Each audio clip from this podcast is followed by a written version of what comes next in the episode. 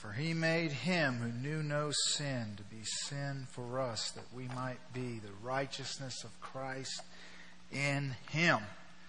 What an amazing truth. Thank you, Lord, for the cross. Tonight we're going to be in Acts 17, Acts chapter 17, and we will again have another Sunday night service that's a little bit out of the ordinary. I'm going to talk you through a little bit uh, through my trip to India and through some passages of Scripture that God used to minister to me.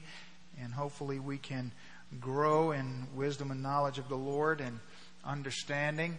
And we can, our hearts hopefully can be moved towards what God would have us to accomplish, not just here, but around the world for His glory. Acts chapter 17. Let's begin with a word of prayer. Father, I thank you, Lord, for the gospel. And I thank you, Father, for the way it stretches my life in ways that make me uncomfortable, Lord. I thank you for the way that you you push me under the pressure and the weight of the gospel. Father, I thank you for this church. And I thank you, Lord, that there are amazing things happening here. Father, that this is a place where people have a desire to see you made known in places where you are not. And I'm very grateful, Lord, to be among a people who have a passion and a zeal for your glory around the world. And Lord, I pray you would continue what you have begun. And Father, that we would magnify your name from this place, this one simple place on a little road in a country town. God, will you help us to pray big prayers, to dream big dreams, because you are a magnificent God. In Jesus' name, amen. Well, I want to begin tonight by just sort of talking you through a couple things.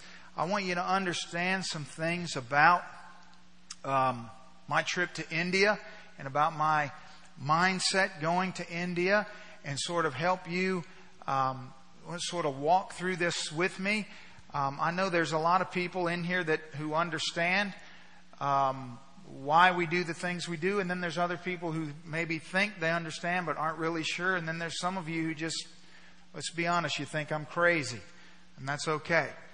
But I want you to know first and foremost that I, I do not enjoy going halfway around the world. I do not enjoy being thrust into this totally crazy foreign culture. I do not enjoy being away from my wife and children. I do not enjoy being away from you. I don't enjoy that. I enjoy seeing God glorified. And I enjoy being open to what He has for me, and I enjoy watching you be open to what God has for you. And so, um, I'm not crazy unless crazy is just crazy in love with Jesus, because that I am guilty of. And so I, I ask myself questions when God begins to stretch me in ways that I am maybe not comfortable with, or maybe um, you know, it's just, I think, Lord, now, you know, how about later? Later would be good. So I ask myself questions like, do I really want to see the world the way Jesus sees the world? Do I want to see with his eyes? And, and if I do, and if you do, then we have to ask ourselves questions like, for example, do we do we really know how we're going to respond to poverty? I mean, what is our response to starvation going to be? How are we as a people of God going to respond to the fact that there are literally millions of people who do not have clean drinking water?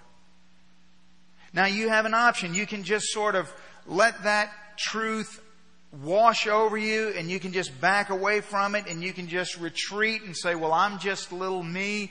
And so there's not much I can do about that and you can just go about your business. Or you can think and pray and ponder on that. And you can do what I do. You can allow God to conform your heart by, by putting my own children in the place of their children and putting my own wife in the place of those women and imagining what it would be like if it were me, not sitting over here in this lap of luxury, but, but where they are.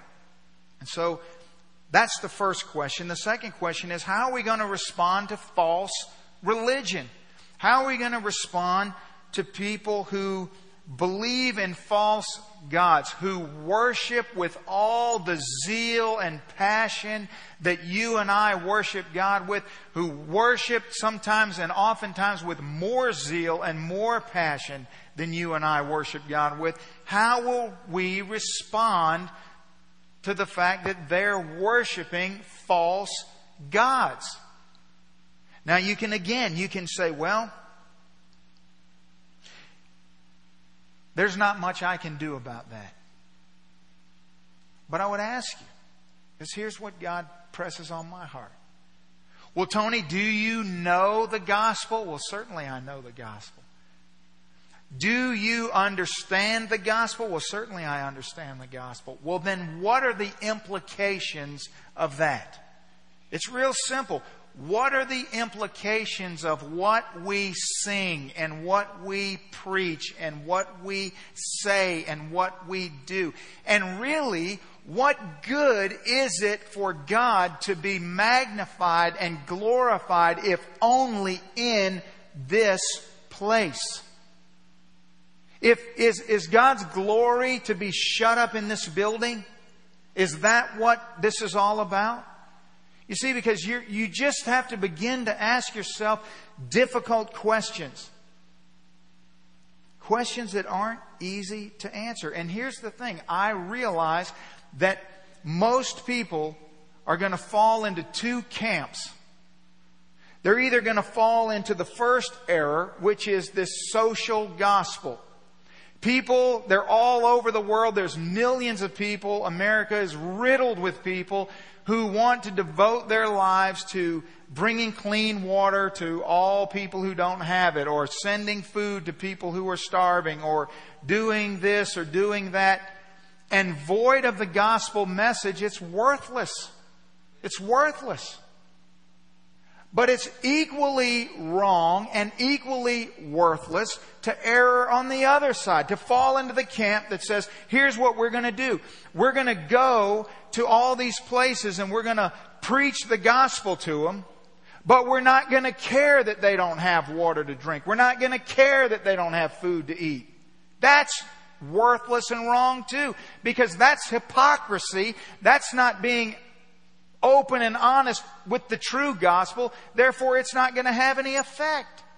So the, the, the, the Bible calls us to live out the implications of what we say we believe and who we say we are. And, and we, we see time and time again in Scripture this played out for us. And I want us to look today in Acts 17 at Paul's visit to Athens. Now, when, when we get to uh, Paul coming to Athens, Paul is really supposed to be taking a break. Paul has been on the run. He's a wanted man. There's a group of uh, people from Thessalonica that want to see him dead. And uh, Barnabas is trying to, you know, keep him out of trouble and Paul is moving about, and so he ends up in Athens as a place of refuge, a place of rest, a place to, to take it easy for a minute. And instead of taking it easy, Paul does what he always does. And I want you to pay close attention as we read Acts 17, beginning in verse 16. Now, while Paul waited for them at Athens, his spirit was provoked within him when he saw that the city was given over to idols. Therefore, he reasoned in the synagogue with the Jews and with the Gentile worshippers, and in the marketplace daily with those who happened to be there. Then certain Epicurean and Stoic philosophers encountered him. And some said, What does this babbler want to say? Others said, He seems to be a proclaimer of foreign gods because he preached to them Jesus and the resurrection. And they took him and they brought him to the Areopagus, saying, May we know what this new doctrine is of which you speak. For you are bringing some strange things to our ears. Therefore, we want to know what these things mean. For all the Athenians and the foreigners who were there, they spent their time in nothing else but either to tell or to hear some new thing. Let me read a few verses from Colossians chapter 4. Listen as Paul speaks in the book of Colossians. He says, verse 3 Meanwhile, praying also for us that God would open to us a door for the word to speak the mystery of Christ, for which I am also in chains, that I may make manifest, that I may make known as I ought to speak. Walk in wisdom towards those who are on the outside, redeeming the time. Let your speech always be with grace, seasoned with salt that you may know how you ought to answer each one. So you can pull up this first picture as we sort of look at poverty and we look across. This is just a simple one of a million images burned into my mind of just the chaos, the utter chaos of Imphal, India. Everything there is just, every road is packed with people and packed with beggars and packed with people selling junk and fixing stuff. And, and if it's not full of people who are, are just piled on top of each other, it's, it's, it's dirty, it's smelly. When you, when I look at that, I just begin to wince at what the smell is of everywhere you turn, of everywhere you look. I remember one, uh, I was, as I was emailing you those stories across the week and, you know, it'd be very intermittent. I mean, one minute I might have internet, I might not have internet. I had to, you know, buy these minutes and it was just sort of crazy and God was faithful and we were able to communicate a little bit. But I got an email from Lisa and, and she, was telling me that, you know, because we were a, a complete day almost difference, and she, and she was telling me that the, the moon, you were telling me to look at the moon. And I just sort of giggled when I read that. You can't see the moon from India. You can't see anything. There, there's so much smog over India seven days a week, 24 hours a day. It looks like it's about to pour down rain every moment of every day. You could lay out for a year and never get a tan. The reason they're dark is because they eat all that curry. I mean, it's bad. It's smoggy. It's disgusting. It's horrible. This next picture shows a girl scooping drinking water out of that pool that I sent you a picture of.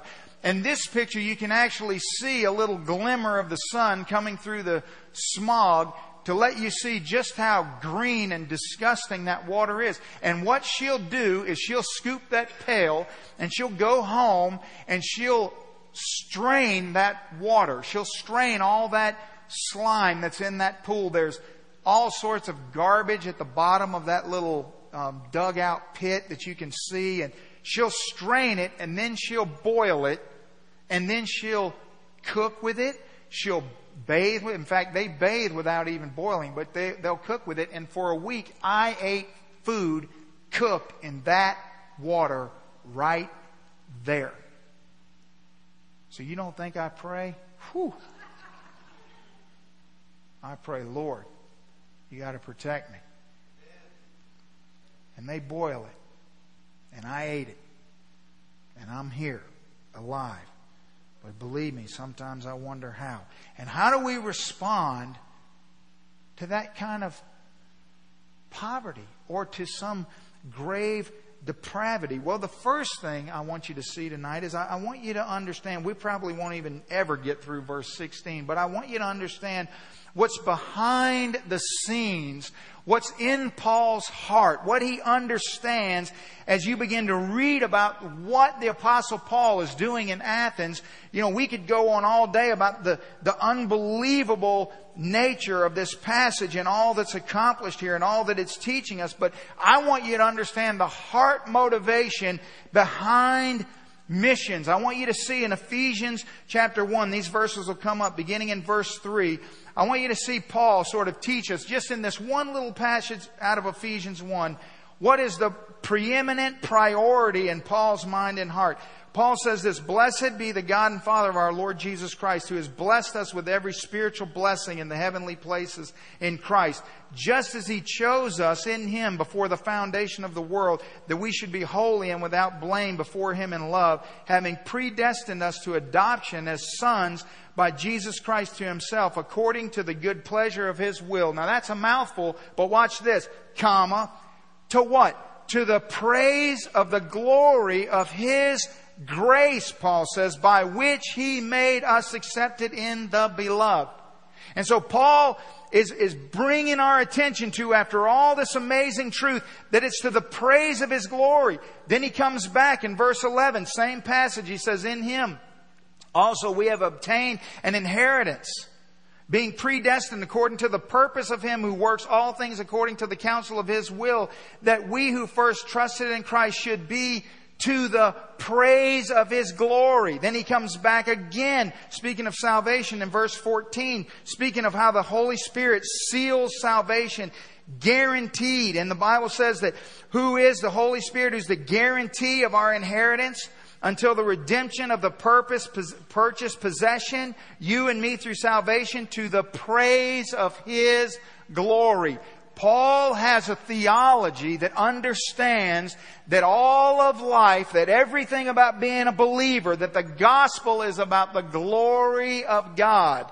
And so as he enters Athens, this is his understanding. This is his mindset. And so as I go to India, I go with this understanding, with this mindset. As we go to Brazil, as we go to Moldova, as we go where God calls us, we go understanding that the priority is always God's glory and that the gospel yields glory unto God. And so we go for this purpose. We're on a mission. We're not there to make converts for ourselves. We're not there to make ourselves known. We're not there to make our church known. We're not there to do humanitarian works. We're not there to just come back and report to you what we see. We are there for the glory of God. And so every step we take, everything we do, every dollar we invest is for the glory of God. And so we always must ask ourselves, is what we're doing, wherever we're going,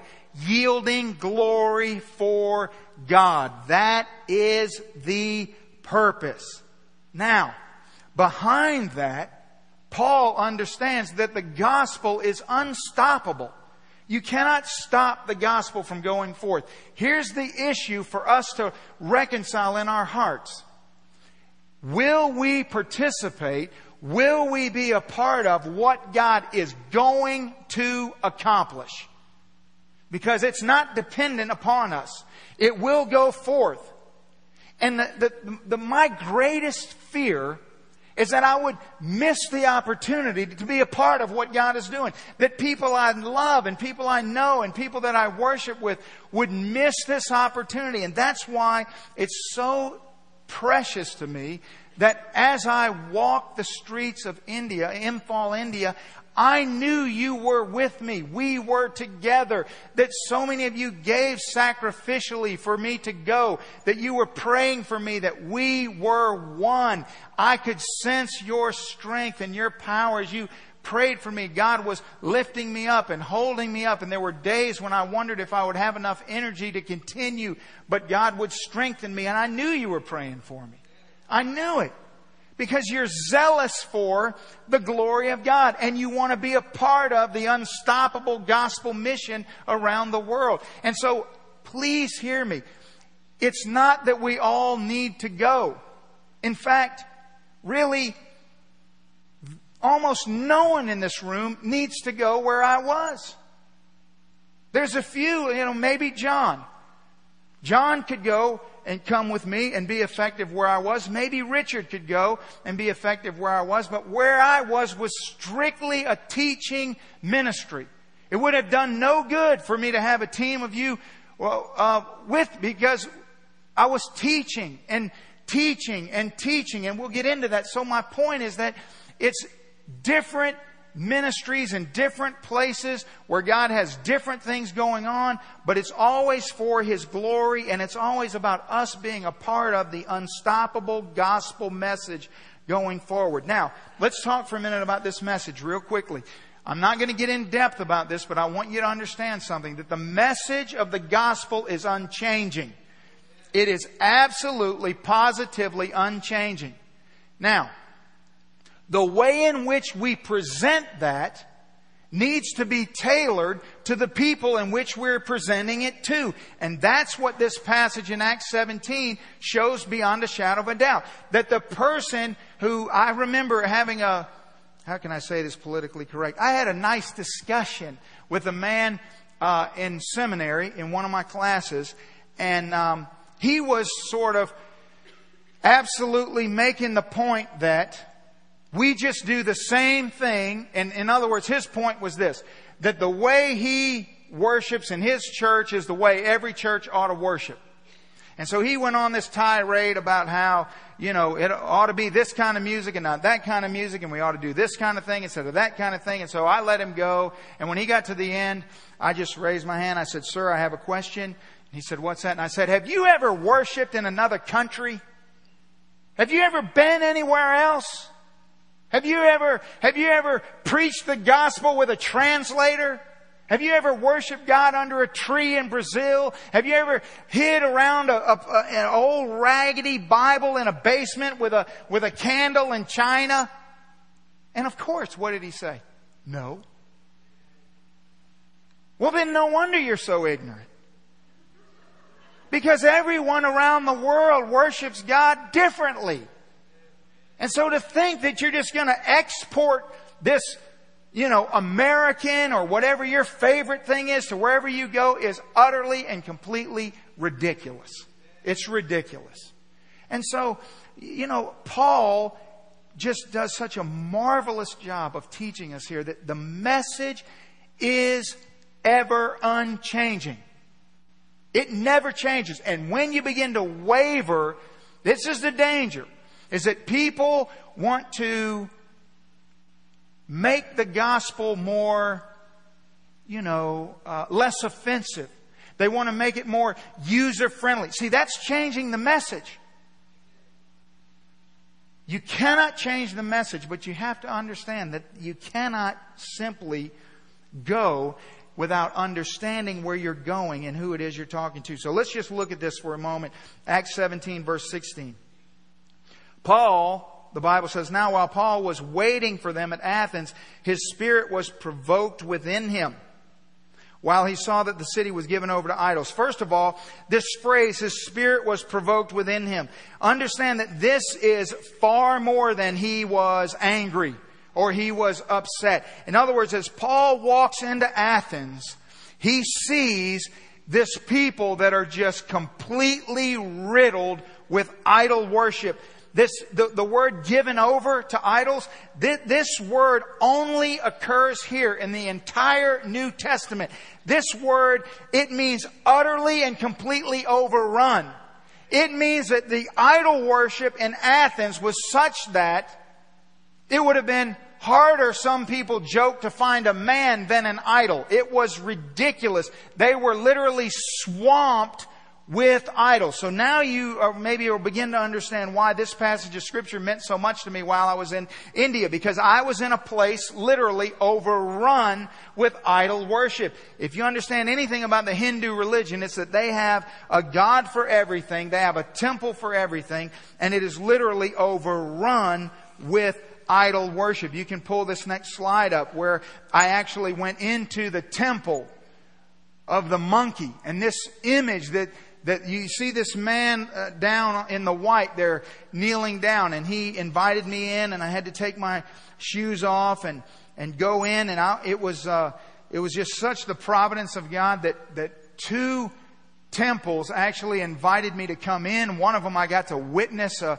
a service which was a little um, out of the ordinary. Normally they're a little more protective of that, but they were fine with me coming in. And so I go into this temple. This is the temple of Maruti. Maruti is this god, this monkey god, and this, they believe that this monkey god is, is a hero. He represents what would be the perfect believer, what would be the perfect follower. And it's a very complex religion because there's all these multitudes of gods and the gods represent, in actuality, the different facets of the supreme God that conveniently enough breaks into three persons, if you will. So they, they have their own sort of uh, bizarre trinity, if you will. All false religions in some way, shape, or form try to mimic or try to copy the true religion. And so they've done the same thing. But what's interesting is, is that just like in America, most people who are Hindus don't even know what they're supposed to believe. And so as I learned about this religion, uh, going over there, I found that it was very easy for me to reason with them because they didn't know what they were talking about. And so I was able to reason with them quite easily because I was expecting, uh, to be honest with you, far more of a, of a fight. So Paul, as he enters into this place that is swamped with idols, he is, his spirit is provoked within him. This phrase means so much more than anger. This is the phrase that the Old Testament uses to speak of God's jealous nature that God is a jealous God. So, so yes, he is, he's provoked to anger when he sees people worshiping idols, but it's more than that. It's the pain and the agony of, of, of God the Father seeing people in his jealous spirit, his own creation, worshiping these foolish, foolish idols. And Paul's spirit is provoked within him. He has great compassion. He has great sadness and great pity towards these people. Now, I've said this before on a number of occasions, and, and it's important for you to remember this that the opposite of love is not anger. And that's why it's important to understand that Paul is so much more than angry because the opposite of love is indifference. And you must understand that because it's so important to understanding biblical theology that if you have ever been in love, if you've ever been married, if you've ever had children, then you know that anger is part of love. Amen? Yes. But you still love. And so anger cannot be the opposite of love. Indifference is when we're void of love, we simply don't care. And so Paul's response is to do something. He responds. His spirit is grieved because of what he sees. And I just wonder. I just wonder as, as we hear these things or think about these things, I wonder, you know, we look at these pictures of these, of people worshiping idols and, and worshiping monkey gods, and you just think, you know, I just how bizarre. And yet, let me tell you something. To them, it is as real as anything you could possibly imagine. They are utterly zealous to worship these idols. And so Paul must respond because of his, his theology, his understanding that the preeminent priority is the, the glory of God and that the gospel cannot be stopped. And so it pushes him to go forward. So when I'm in a place, I mean, I'm going to be honest with you. When I went to the Temple of the Magpies, that was a, a, a very sketchy situation because that's a very large, elaborate temple. And so here I'm in this this, this area where there's people who are starving to death in multitudes. And I get to this gigantic temple and there's a big gate across the front. And I'm thinking there's no way they're going to let me in. And I'm looking through the, the bars to see in. And a man comes and invites me in. He tells me to take my shoes off. Now understand, I am in a place where 42% of the world's impoverished live in this country and I am walking in a temple where I literally lost count of my steps. I must have walked 50 to 75 yards on nothing but pure marble in my socks while people starved to death right outside the gate. And that was just, that was just leading to the temple. That was just sort of the, the prelude. Then when I got into the temple area, there were these big, magnificent columns. And as I began to walk up, I saw people lined up in rows along these columns, bent down on their knees, dressed in their finest clothes that they had, in perfect rows, and in perfect sequence, they would kneel down and kiss the ground. I mean, kiss it. Where they'd all been walking around barefoot, they didn't, they would kiss the ground. And they would over and over, they would kiss the ground and they would beat these little, these little mallets against these brass plates that they had and and so the priest would come out and behind him were these doors open and there's these two giant carnival looking, literally it looked like a, a, a Mardi Gras float, these two carnival looking magpies. That you, if you just saw that, you would think, this is, this is some kind of crazy nursery rhyme or something.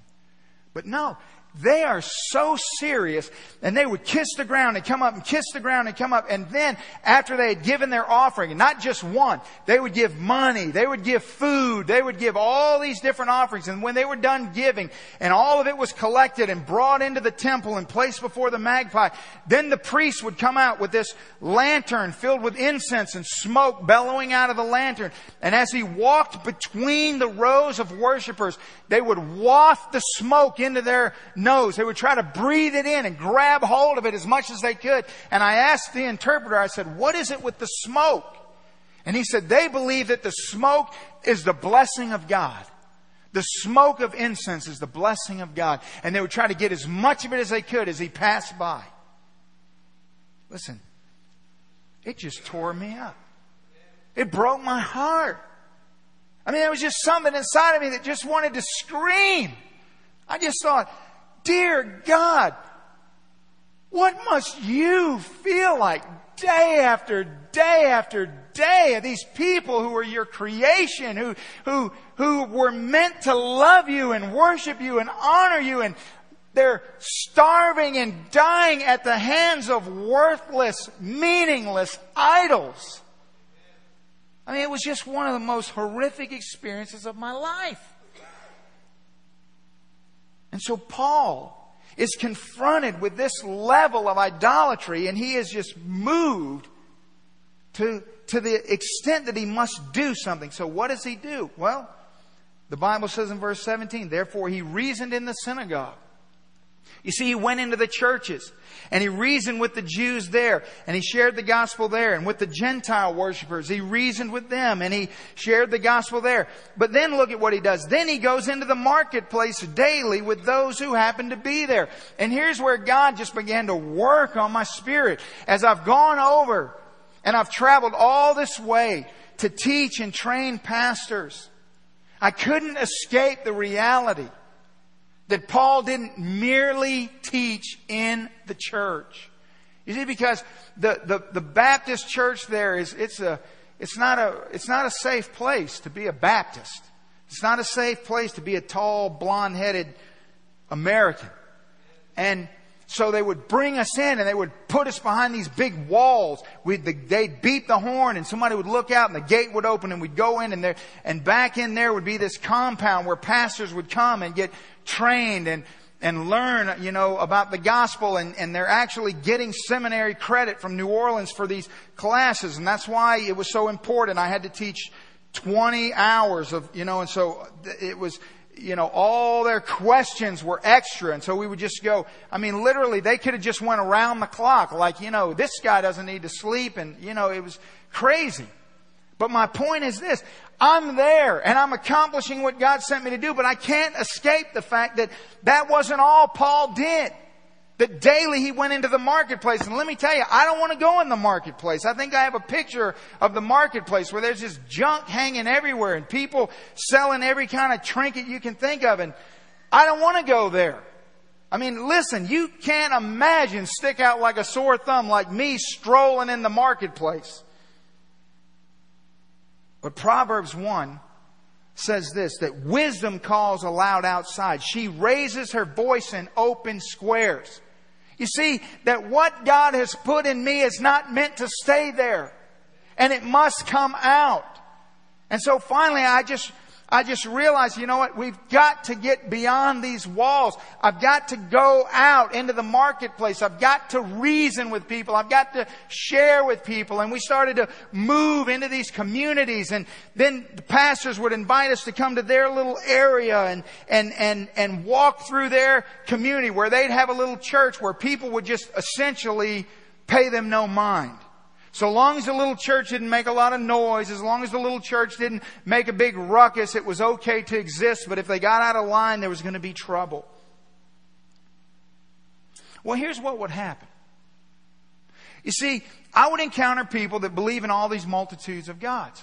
Now, it dawned on me quickly, fairly quickly, that they were just like Americans, and uh, most people don't know exactly what they believe or why they believe it. They just sort of say that there's something that they're not really sure why they are. And most Hindus are only Hindu because their parents are Hindu, and because if they don't say they're Hindu, then they're going to be, you know, persecuted or beat or cast out of the family or whatever the case may be. So I began to talk to him. So it just, God just began to give me wisdom to reason.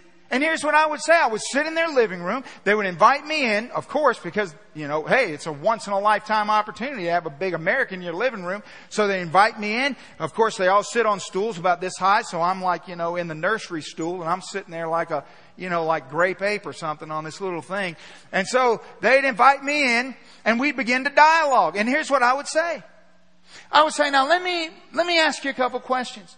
You believe in the monkey God. Yes, I do. You believe in the magpie God. Yes, I do. You believe in the multitude of all these various gods. Yes, I do. Now I would say, now, there's the God of fertility and the God of this and the God of that. Yes, I believe in all that. Now let me ask you a question. Isn't it interesting that all these gods represent different things in creation? Well, yes, that's because, you know, okay, great. Now, isn't it interesting that all of creation seems to work together in harmony? I mean, isn't it interesting that the rain falls at the right time and the plants know how to grow on their own and one animal eats another animal, eats another animal, eats another, and the food chain all works together. And I begin to say, now isn't it interesting that all those things work together?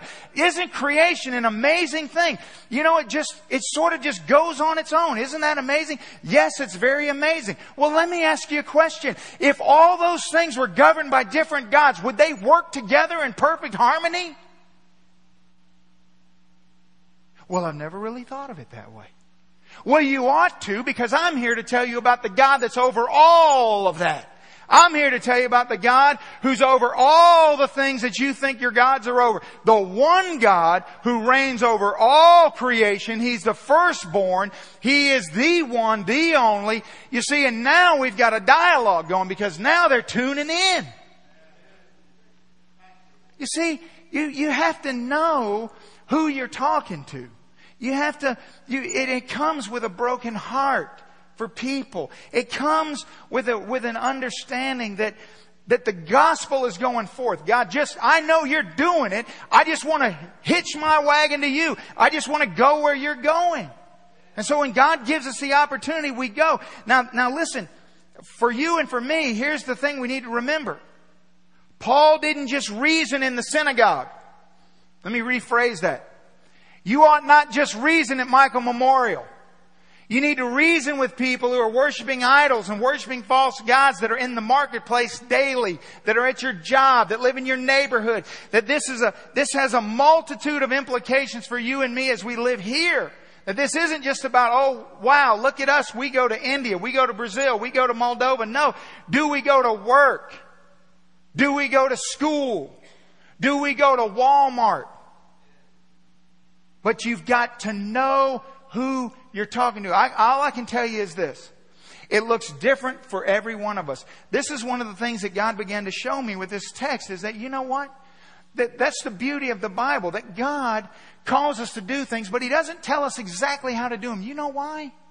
Because the way I witness is different than the way Brother Donnie witnesses and the way Brother Wade witnesses and the, know, I mean, so on and so forth. It's different. In other words, we're different people. We speak differently. We come in contact with different people. We're in different arenas and different areas. And so God will use you in places He won't use me, and He'll use me in places He won't use you. And that's the beauty of it. You see, He doesn't give us this blueprint, just do these five things. Why? Because it won't work without a broken heart.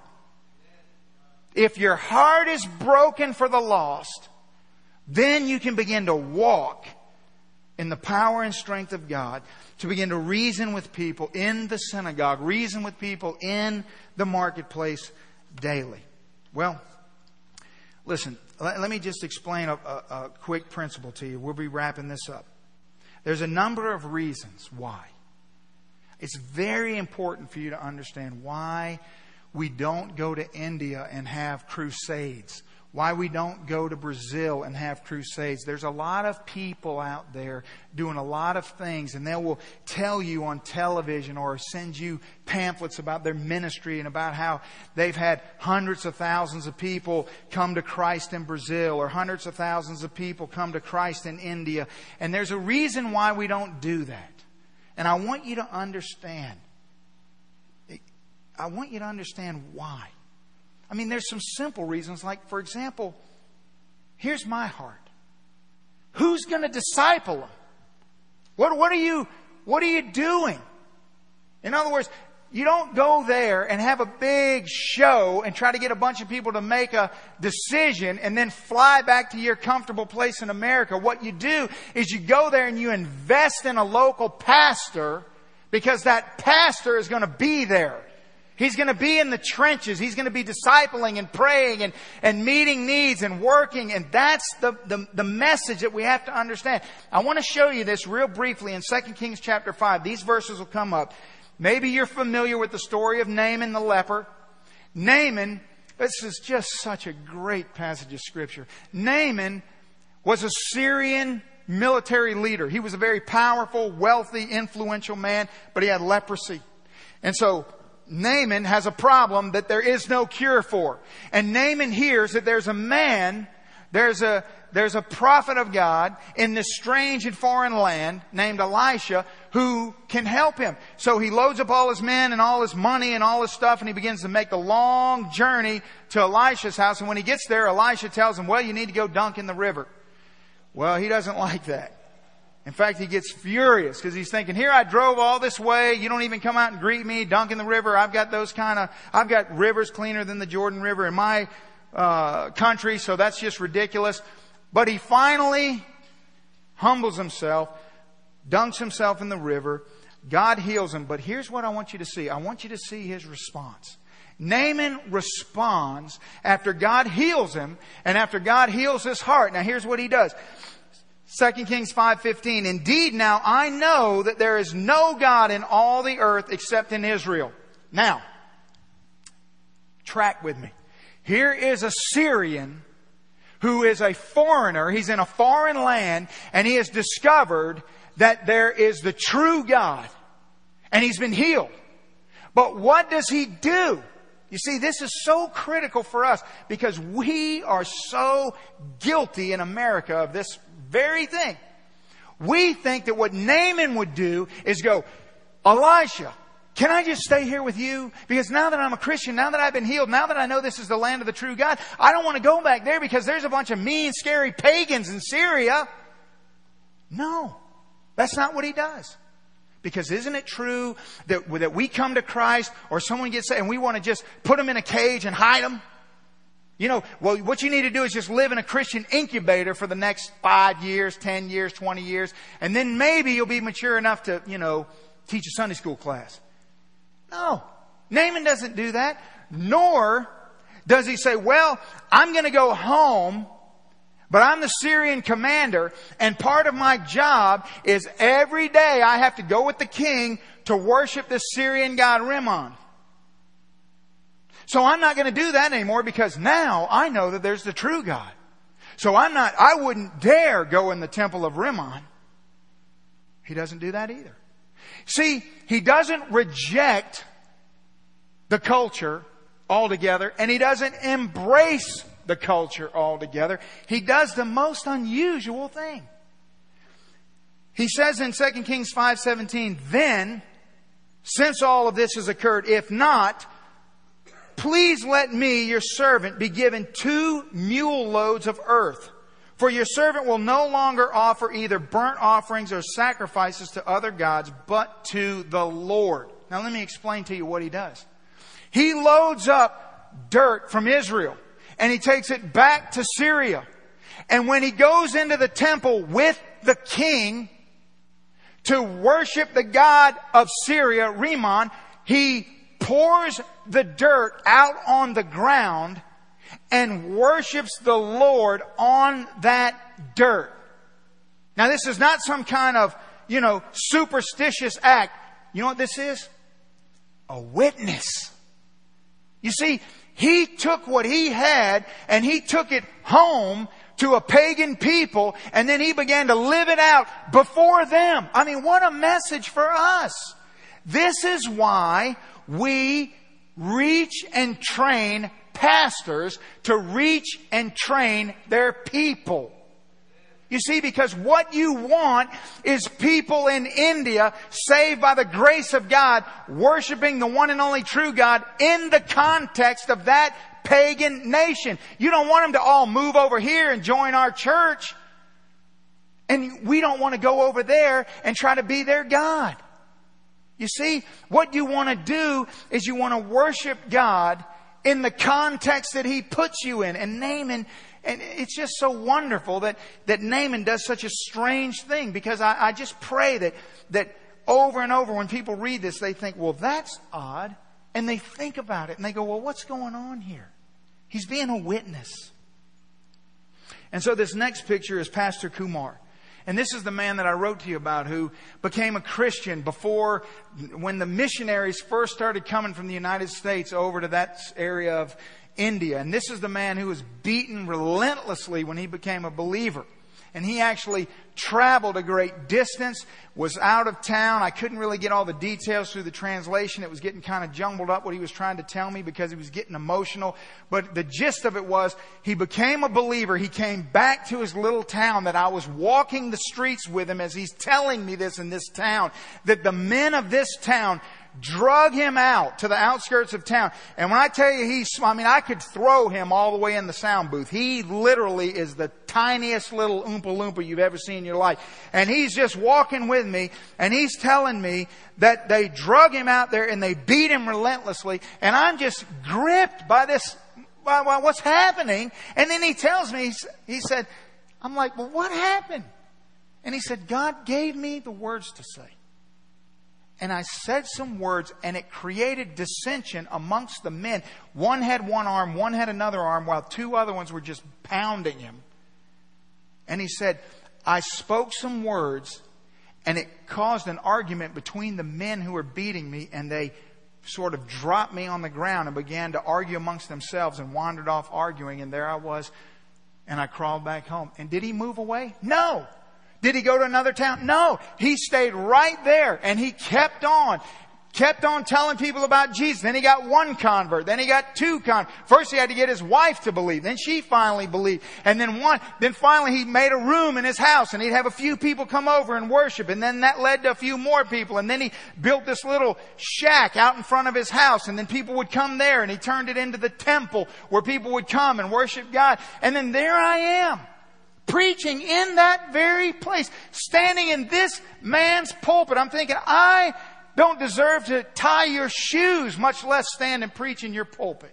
And I'm preaching in his pulpit. And as I'm preaching, and the place is packed, wall to wall packed, bugs are everywhere, there's birds flying around, uh, you know, in the ceiling, and it's just crazy. And there's people everywhere, and they're just listening to the gospel, and there's some, some commotion outside, and I'm just letting it go. And I'm thinking, well, Lord, if they're going to kill me, they're going to kill me now because I'm, I know all the people are, you know, there's people listening and they can hear what I'm saying and I'm talking about how, listen, if, if the Hindu God was the real true God, if that were real, if that were true, don't you think that someone would be flying halfway around the world to tell me about that God?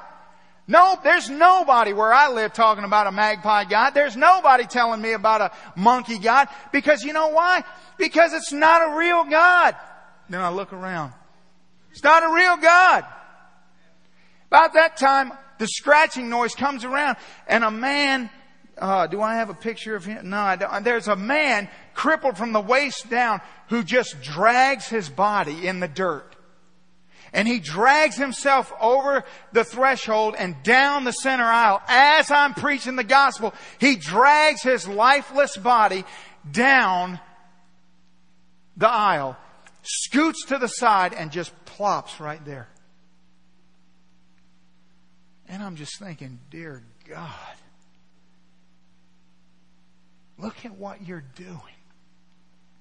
After the service, I, I, started talking to some of these people and, and just meeting them and getting to know them. And, and that, that young man has been, uh, got, he, he, he asked me to pray for him. He had all sorts of, uh, obviously problems because uh, you can't, I mean, listen, it would be horrible to try to live in that condition in this context. But in that context, I mean, I could barely survive in the state I'm in, much less him.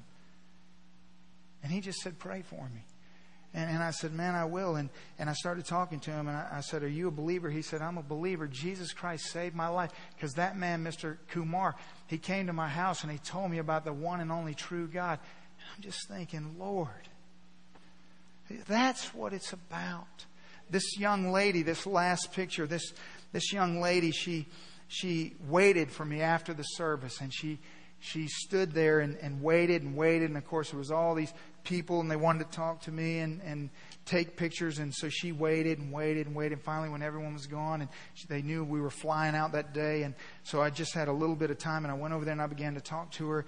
And, and she just began to tear up and she said, Pastor, please pray for me. And I said, well, tell me what's going on. And she said, I'm, I'm, all these people are, are my type people. They're in the lowest class. They cannot advance themselves. They, the, the class system is horrible. There's no, there's no way out. There's no, intermarriage. There's no, there's, there's only one hope, and the only hope is education. And that's really not even a hope. And, and so she is, has been studying and studying. She's, she's probably 17 or 18 years old, and she says she studies 12 hours a day, seven days a week. That's all she does is study because there's two, two people, two from her clan will get an opportunity to pass a test to go to medical school, when in actuality to become a nurse to maybe have the possibility to, to get out of this horrific poverty. And so she began to tear up, and so I began to pray for her.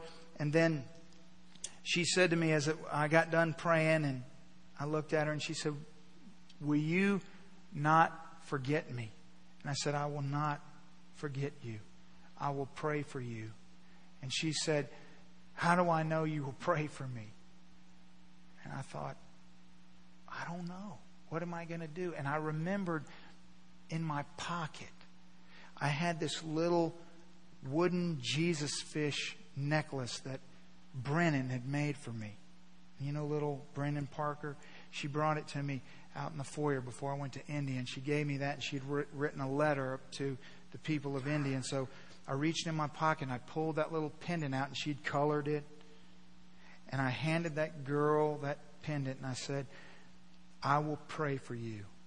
And I want you to look at this and remember that I will pray for you. And, and just in that simple act of, you know, and, and I'll be honest with you, I thought, why am I carrying this thing around in my pocket?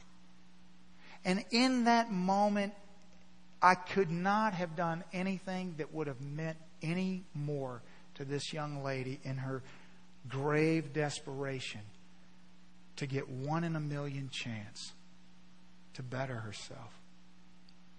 And I said, Listen, you've given your life to Jesus Christ. Yes, sir, I have. I said, Then you.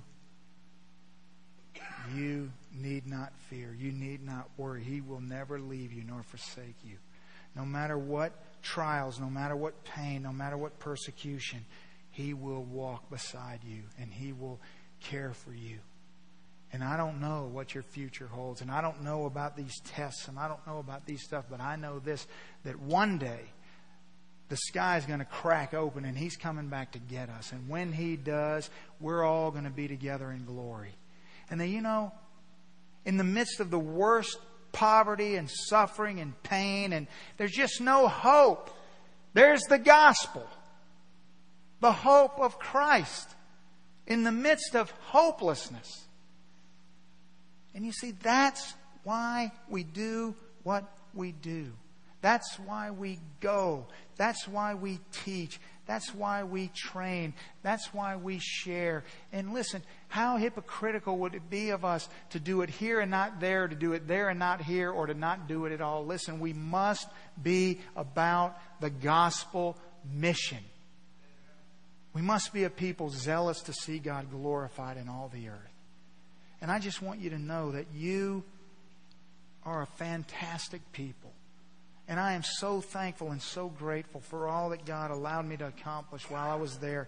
And I am and, and I just want you to know that I don't say this lightly, but pastors from all over that region of India sat hour, eight hours a day and listen to me systematically teach them A to Z how to make disciples. And I don't know what God's going to do, but I can tell you this. God showed me, I showed them, and I just got to believe that it's going to be glorious. And there's going to be people in glory that were discipled by pastors that you will never recognize, that you will never know, but you were zealous to be, to pray and to give and to support and to be a part of. And that's what it's all about. And whether you go or whether I go, it doesn't matter. It just matters that the message goes and that we're faithful people in what God called us to do. That's all that matters. That's all that matters. And right now, there are churches in Brazil having church right now because what? Because God moved in our hearts to be a part of that. And I just hope and pray that we never grow weary and we never grow tired. And I know that, that I can be a bit overwhelming and I can be a bit, you know, I can wear you out about this. But it's who I am because it's who God is and it's in my DNA and it just provokes my spirit when I think about people lost and dying and going to an eternal hell, worshiping idols, when I know the gospel and you know the gospel. So thank you. Thank you for your prayers. Thank you for your support. Thank you for, for just being the wonderful body that you are. And may we not grow content. And may we keep pressing and pushing. And that God would I'm praying. I'm, beyond, I'm just going to tell you the truth, okay? So you can just get ready. Parents, you're going to freak out. I'm praying God's going to raise up missionaries to go to the worst, most horrific countries in all the world from this congregation. And it might be my son, it might be my daughter, and it might be your son or your daughter, but I'm praying God's going to do it. I'm praying He's going to do it. And I know that some of you are freaked out by that, but I'm praying He's going to do it. I'm praying it's you. I'm praying you'll just sell all you got, pack everything up, and go. And invest your life in raising up pastors and leaders and teachers. If that's what God calls you to do, we got to be zealous. Paul walked in on vacation to a place riddled with idols. And he went to gospel work. What a blessing. I don't know where you are tonight.